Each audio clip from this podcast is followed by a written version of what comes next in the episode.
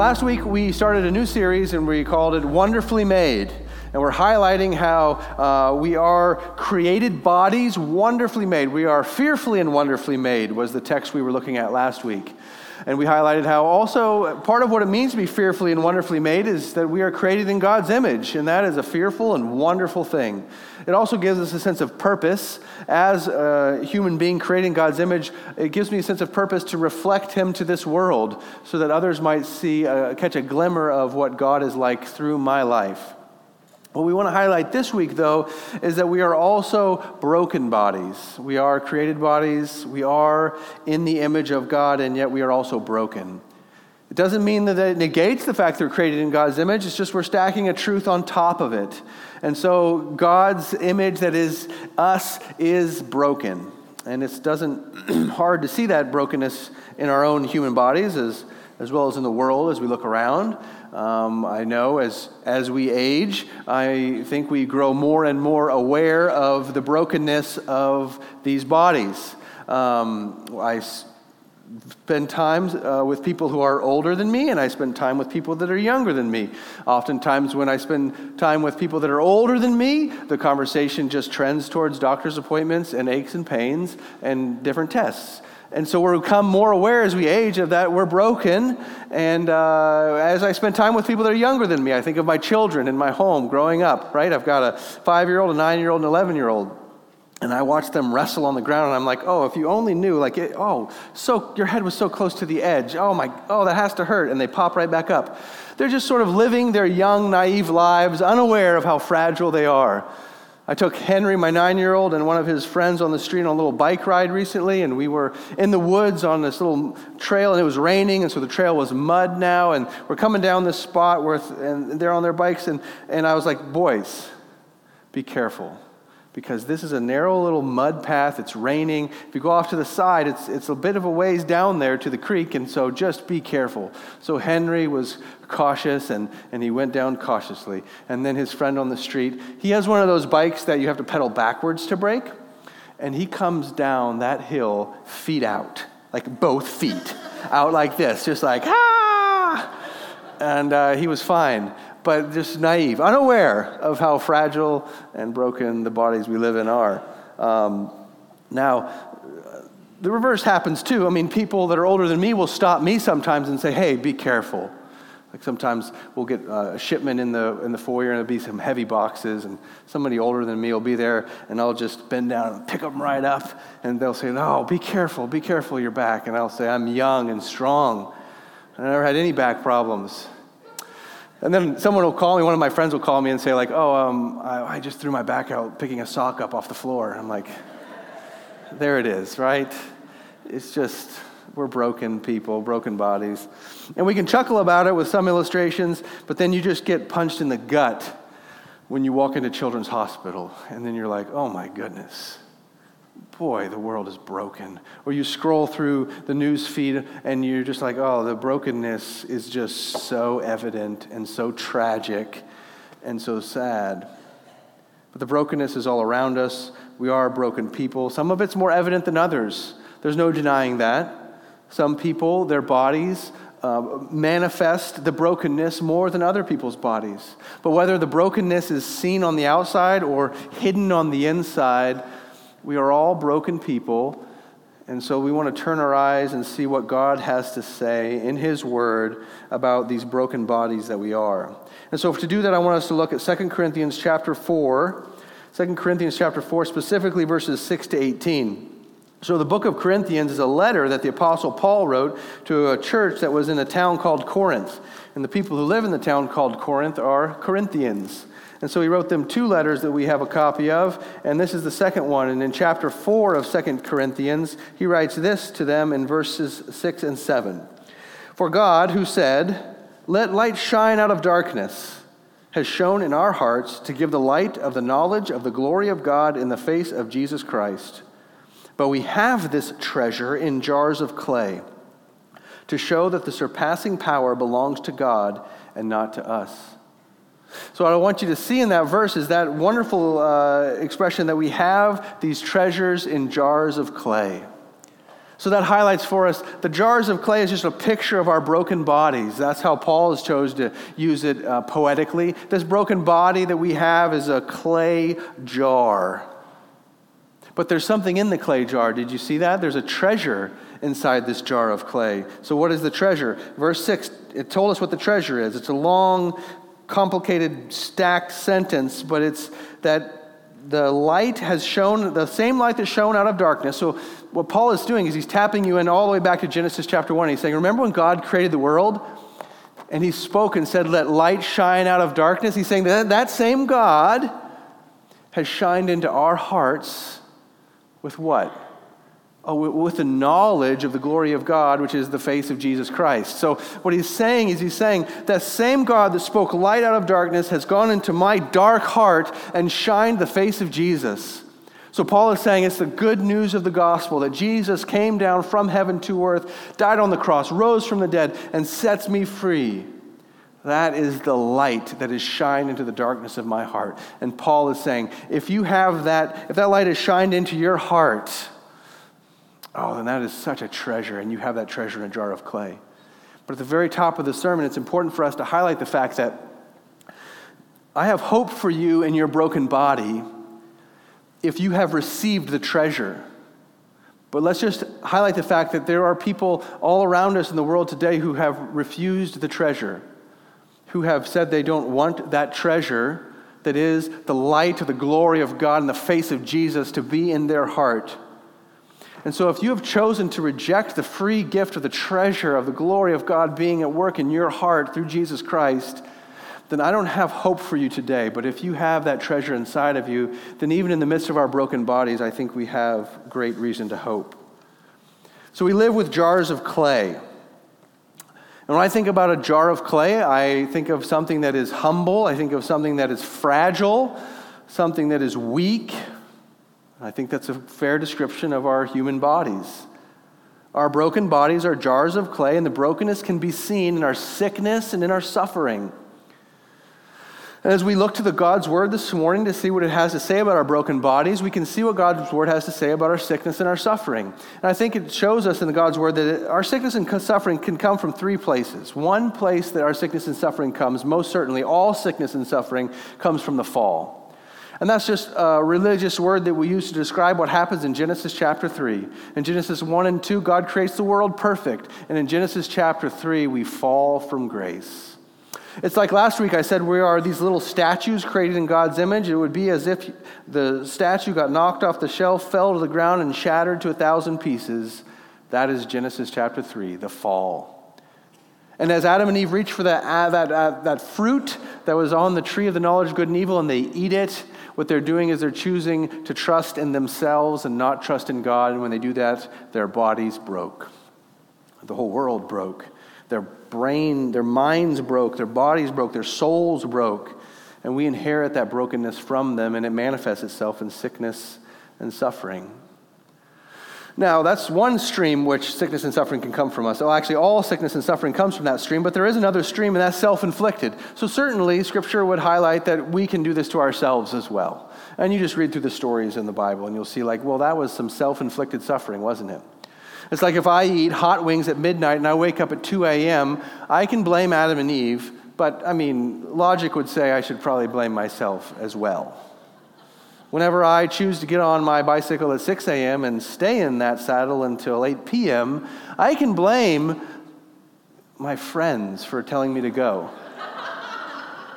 or I can just realize that that was self inflicted pain that I am now feeling in my body. So some of it's self inflicted. Then the third strain in which it can come to us is certainly by other people.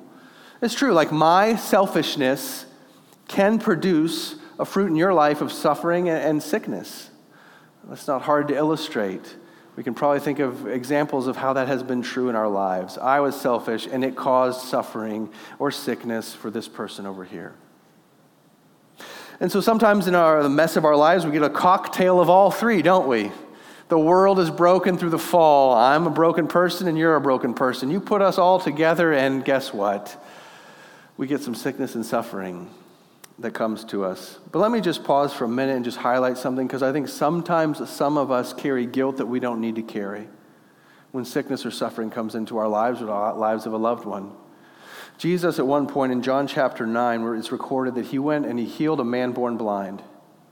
His disciples came up to him and said, Who sinned that this man was born blind? Was it this man or was it his parents? And Jesus said, Oh, no, no, no. It's not that this man sinned or his parents sinned. Jesus will go on to say that it's this way so that God can be glorified in his life. But the point Jesus is making is this like, don't do that. Don't step into this situation and try to assign his sickness to someone else's sin. Listen, the, the, the, sin in this guy's life just comes from the fall. This world is broken. And, and sometimes we want to step into sickness or suffering that's in our life or lives of our friends, and we want to try to absorb the guilt or point the finger to a guilt. And I'm just saying, you don't have to do that. Jesus knows the reason why, and we can just look to him. So the fragility of our clay pots can be seen in our sickness and our suffering. If you want a, a really good illustration of it, you can look to our prayer bulletin. We publish this every week. There's actually a, a email prayer chain. Uh, there was a slide up in the service earlier. maybe they can put it up again, but you can be a part of an email prayer chain. We take the email prayer chains and we put them into this document, and every Wednesday at 3 o'clock, a group of us gather and we pray through every single list of the requests that people have shared. So we pray for Dick and Marie Breathauer, and, and Dick worships with us online every Sunday. And we prayed for Marie in this chapter of her life and struggles that she is having. We prayed for Fred and Lisa's grandson, Bryson, who's three years old, and the cancer is still there. We prayed for Ron Stokel, who's worshiping with us online right now. We prayed for our brother and sister Juan and Bruni, because the cancer is back in Juan's life again. So our bodies are broken, and it comes through the fall, and we live with the brokenness, and we support one another in prayer through it. But there's no denying the fact that we are in fragile clay pots in these broken bodies. So, the sickness and suffering is one way you can see that. Another way you can see that is you could be living in just relatively great health and be plagued with what we will call body shame. So, body shame is something that we seem to struggle with more now than we did in the past, and it's probably a very complicated reasons why, but one of the reasons is because of the screens. And so we are constantly looking at these screens and we're seeing images of other people and we're comparing our bodies to their bodies and we're walking away with a healthy degree of body shame. But part of the problem that we have is that we have to remind ourselves, ladies and gentlemen, that some of these images that we're looking at on our screen of other people, they're not actually real people. They're actually, maybe they are real people, but, but what they've done is they've taken them into an editing program and they have washed away their blemishes and they have presented themselves to us on the screen. And that's not actually a real person. That's not what they actually look like. If you go back in time 100 years ago and you thought, okay, well, what images would I have seen 100 years ago? And then we could compare some body shame statistics from today to 100 years ago. But 100 years ago, you would have seen beautiful people in a magazine or in a newspaper, or maybe people in your life, but they would have been real people. An author I like to follow, Sam Allberry, has, has said this. He said, It's no wonder that we struggle with body image issues. We're no longer comparing ourselves to the best of our species, but to the best of our species' imagination. And we are forever failing to meet the standards that have been set by our species' imagination. And so we are plagued with body shame. The Bible speaks to it. And we just go back to Genesis chapter 3 again. And interestingly, the very first fruit of human sin was body shame. So we might be dealing with spiked levels of it right now, but it's one of the deepest wounds that human beings carry in their bodies. It says that right after Adam and Eve ate that fruit in Genesis 3 7, it says, Then the eyes of both were opened, and they knew that they were naked. And they sewed fig leaves together and made themselves loincloths. And then God comes down in the garden looking for them, and Adam responds and he says, uh, I heard the sound of you in the garden, and I was afraid. Why? Because I was naked and I hid myself.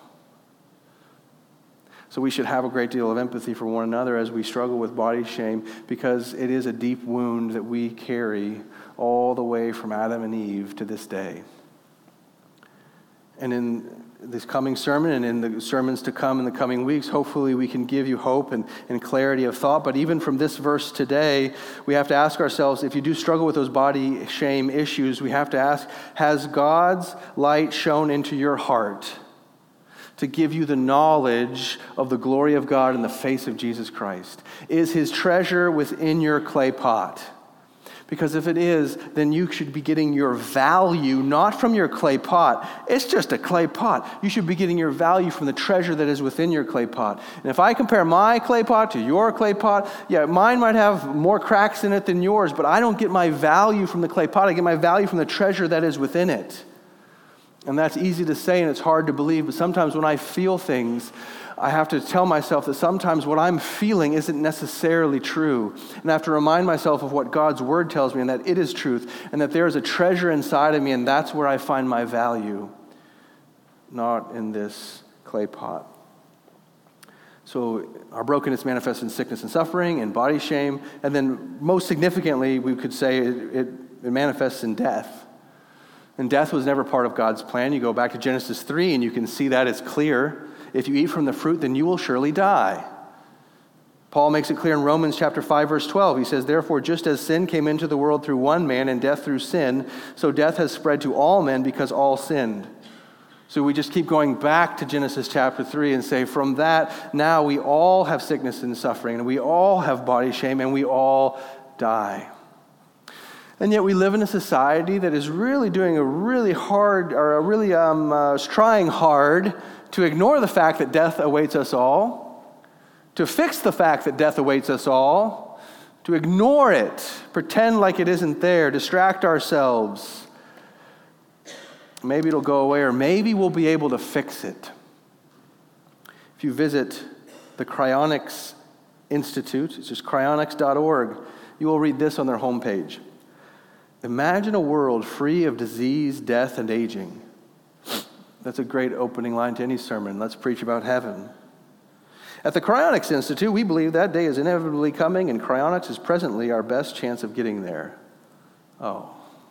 Our mission is to extend human lifespans by preserving the body using existing cryogenics technologies with the goal of revival by future science.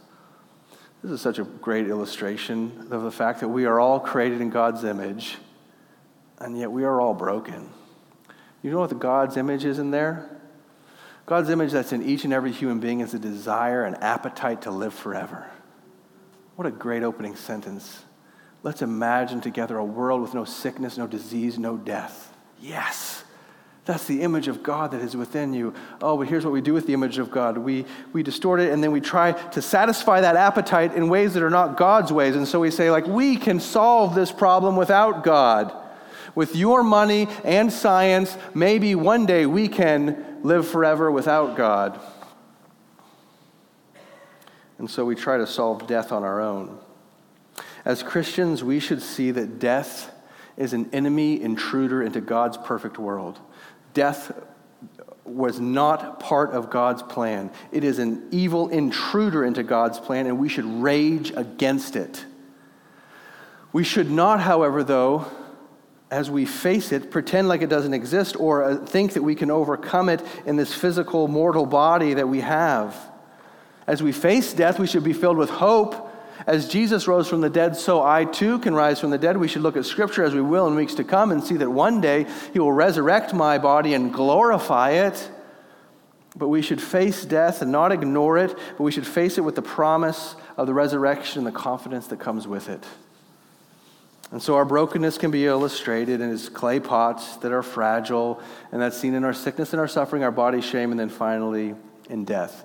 So, why highlight these things, right? One could say this is kind of a downer. Why highlight the brokenness of these clay pots? Well, I do it for, for two reasons, but one is not as important as the other. I mean, one is a lot of people go through their life pretending they're not in this fragile clay pot distracting themselves from the frailties of the human condition and just consumed with media and entertainment and ignoring the fact that their bodies are wasting away. But I think most of you get that because you've gathered here today. And so for you, really, I highlight it so that we will be more compassionate people. We are all broken, each and every one of us. And that should provoke some compassion and some empathy in one another. That coworker that just gets on your nerves is a broken person. And that family member that's in your life that is just making every wrong decision possible, well, that's, that's because they're broken. That person that looks so perfect on your screen, you scrape away the layers, that, that's a human being who is broken.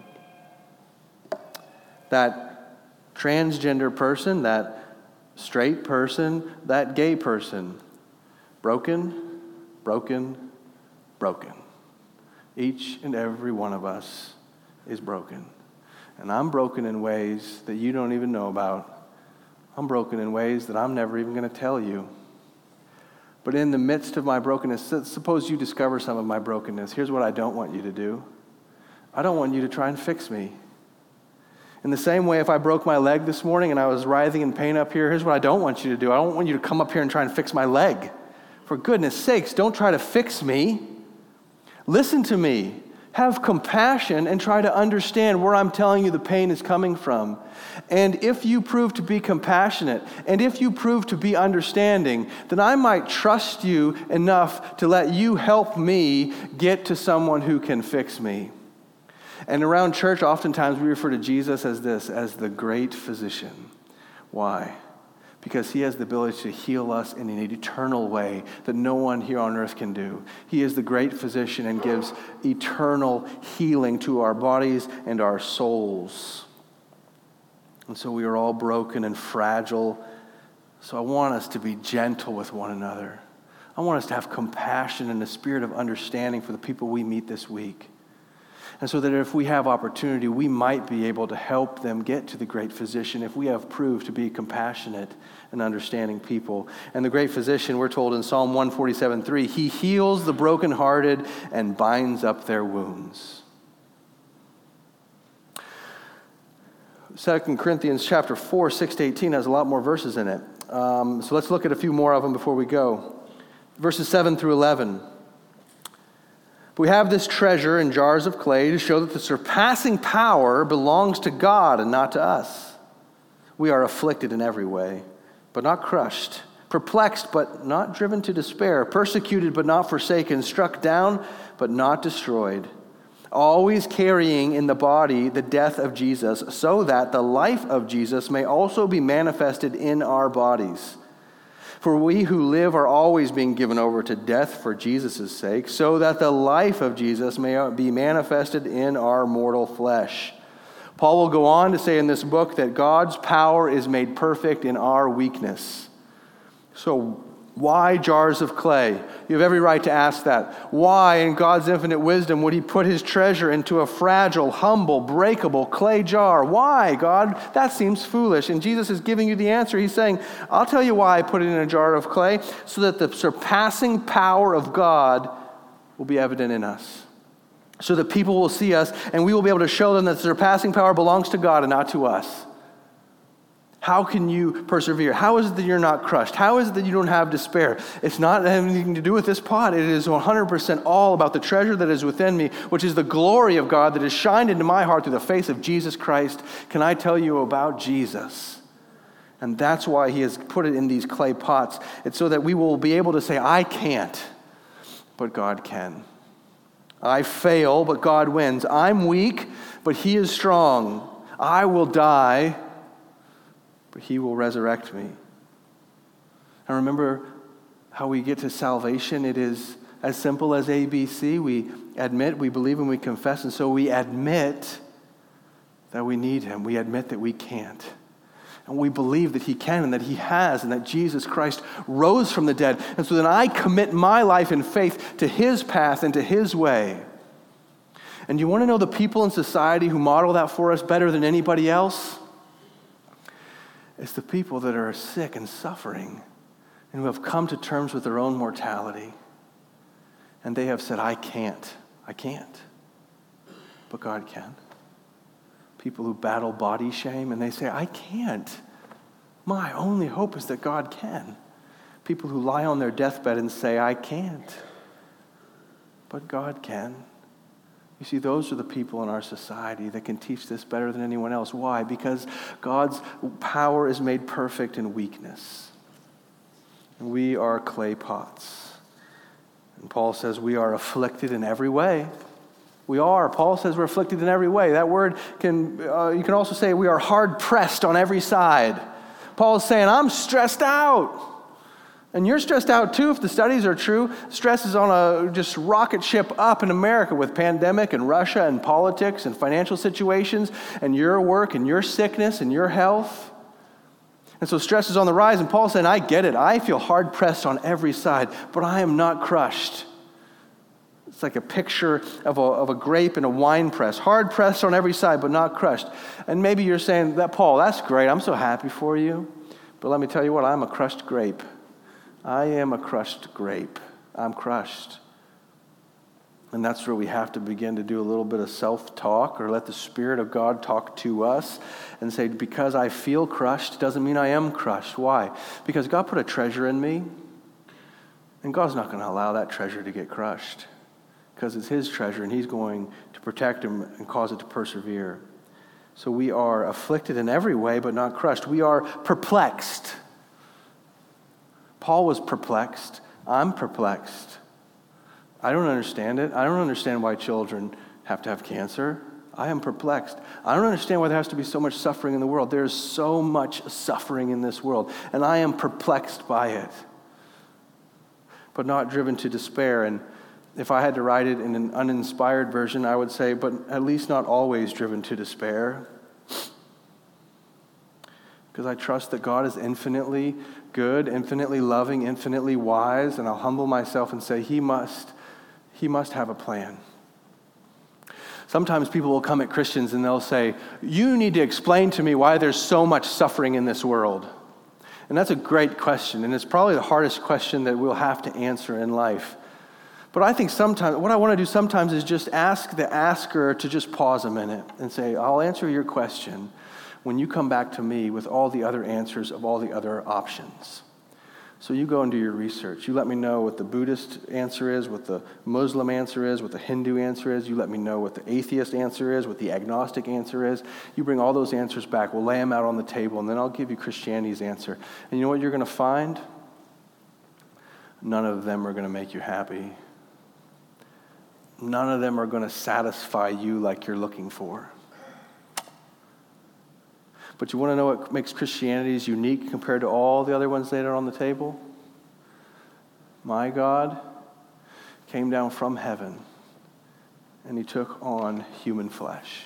He was found in the likeness as a man. And he had a broken body.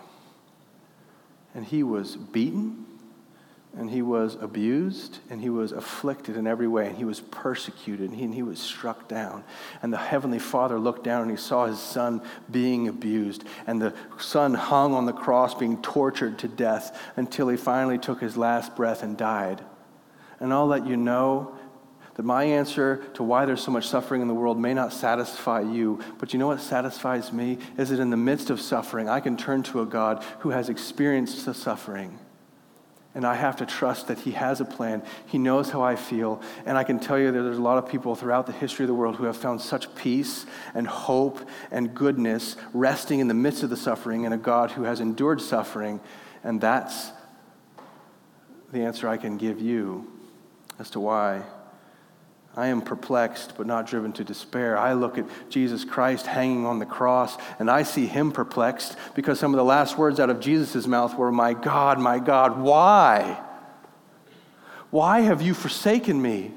But you see, Jesus was perplexed, but not driven to despair. Jesus was persecuted, but not forsaken. Jesus was struck down, but not destroyed. And he is the perfect illustration to these verses. But I'll give two other illustrations to close us out. Less perfect, but good illustrations nonetheless. The first one's named Virginia Klimko. And many of us in the room know Virginia, remember Virginia. She's one of the most recent funerals we've done at Northgate Church. She went to be with her Heavenly Father in April of this year at the age of 82. She lived a full life great grandmother, grandmother, mother, wife life full of blessings from God. Strong Christian woman, leaves behind a heritage of Christian faith. Most of the time I knew her, though, Virginia was sort of bent over, and her days were marked with just sort of constant pain as she lived through each day, bent over, hard pressed on every side, but not crushed, perplexed as to why she would have to endure the pain, but not driven to despair, struck down in April. And her body is at rest, her physical body in a cemetery not far from here. But listen to the words of Scripture. We do not lose heart. Though our outer self is wasting away, our inner self is being renewed day by day, for this light and momentary affliction is preparing for us an eternal weight of glory beyond all comparison. So, Virginia Klimko is in a place right now and experiencing the eternal weight of glory that we can't even explain to you because it is beyond comparison. But if you compare heaven and this eternal weight of glory that are on her shoulders right now, they don't even compare to her light and momentary afflictions. So we look not to the things that are seen, but to the things that are unseen. For the things that are seen are temporary, but the things that are unseen are eternal. That's an illustration of a full life well lived. And some lives are cut short too soon because of the sin and the injustice in this world. And so, my second illustration is of a beautiful human being named Rakaya Ebony Hartzell. Rakaya was a part of our church. She is now walking the streets of heaven with her Creator. She started walking the streets of heaven in March of 2019. At a young age, her body was broken and she was afflicted. She was struck down in her body. And I am still perplexed to this day why God would allow it to happen. But Northgate Church was blessed by Rakaya's presence. John and Diana Gormley were her foster parents for a time until Tim and Vicki Hartzell adopted her and brought her into their home and into their family. And they would bring her to our services on Sunday, and she would sit right here and worship with us. If we choose to look only at the things that are seen, then we will be crushed and driven to despair. So we look not to the things that are seen, but to the things that are unseen. Though our outer self is wasting away, though evil and injustice surround us, though suffering and pain plague us, though we are afflicted, persecuted, and struck down, we are not destroyed. And Rakaya's broken body was temporary. But you know what is eternal? You know what is true is that one day God is going to resurrect Rakaya's body and he is going to glorify it. And one day we will experience that eternal weight of glory with her. And we will see that the light and momentary afflictions of this life don't even compare. As you go today, I want you to apply this sermon in two ways. One way I want you to apply this sermon is I want you to try and keep life in perspective. We are clay pots. I know that sometimes we feel like we can just keep going and we'll never break, but we are clay pots. We are broken bodies. We are hard pressed on every side, but we have a treasure inside of us, don't we? and that treasure inside of us is where we get our value. And why? So that the surpassing power of God might be on display in my life. So let's keep some perspective to our lives. I'm a clay pot, but I want the face of Jesus Christ to shine through me to other people so that my broken body will be how others see the face of Jesus. And I am wasting away physically, but my spirit is being renewed day by day. And I may be going through affliction, but I have waiting for me an eternal weight of glory. So let's keep this life in perspective. And then, two, as we go, let's apply this sermon by being compassionate to the broken people around us. Let's be people marked with compassion. This was, Missy shared this with me this week from Facebook. I did some research. I think it's true. You never know with Facebook, though, do you? This seems to be true. Years ago, an anthropologist was asked by a student what she considered to be the first signs of life in a civilization. And so the student thought, well, my anthropologist professor will answer, okay, so I'm studying human civilizations, I'm digging through the layers of archaeology, and it's whenever I come upon a fish hook, or maybe I come upon a clay pot. Then I know in my research that's where human civilization started, on this layer of the excavation. But what the professor responded with, it wasn't clay pots or fish hooks or a grinding wheel. She said, no, the first sign of civilization in an ancient culture is when a femur that had been broken and then healed. When we find a healed femur, then we know that's where civilization starts. And here's why because in the animal kingdom, you break a femur and there is no more hope for you. Then you will die. You won't be able to make it to the watering hole. You won't be able to feed yourself and you will die. So when we're digging through the layers and we come to a broken and yet healed femur, then we know at that point that's where civilization starts. Because someone came alongside the one who fell and they bound up the wound and they carried the person to where they could recover and they nursed them and they helped them recover. And so, if you help someone through difficulty, and we have evidence of that, then that is where civilization starts, she says. So, you might say, compassion is the first sign of civilization. Let's be a compassionate people this week as we go. Let's keep the things of this life in perspective, and let's be people that shine brightly with compassion. Let's pray.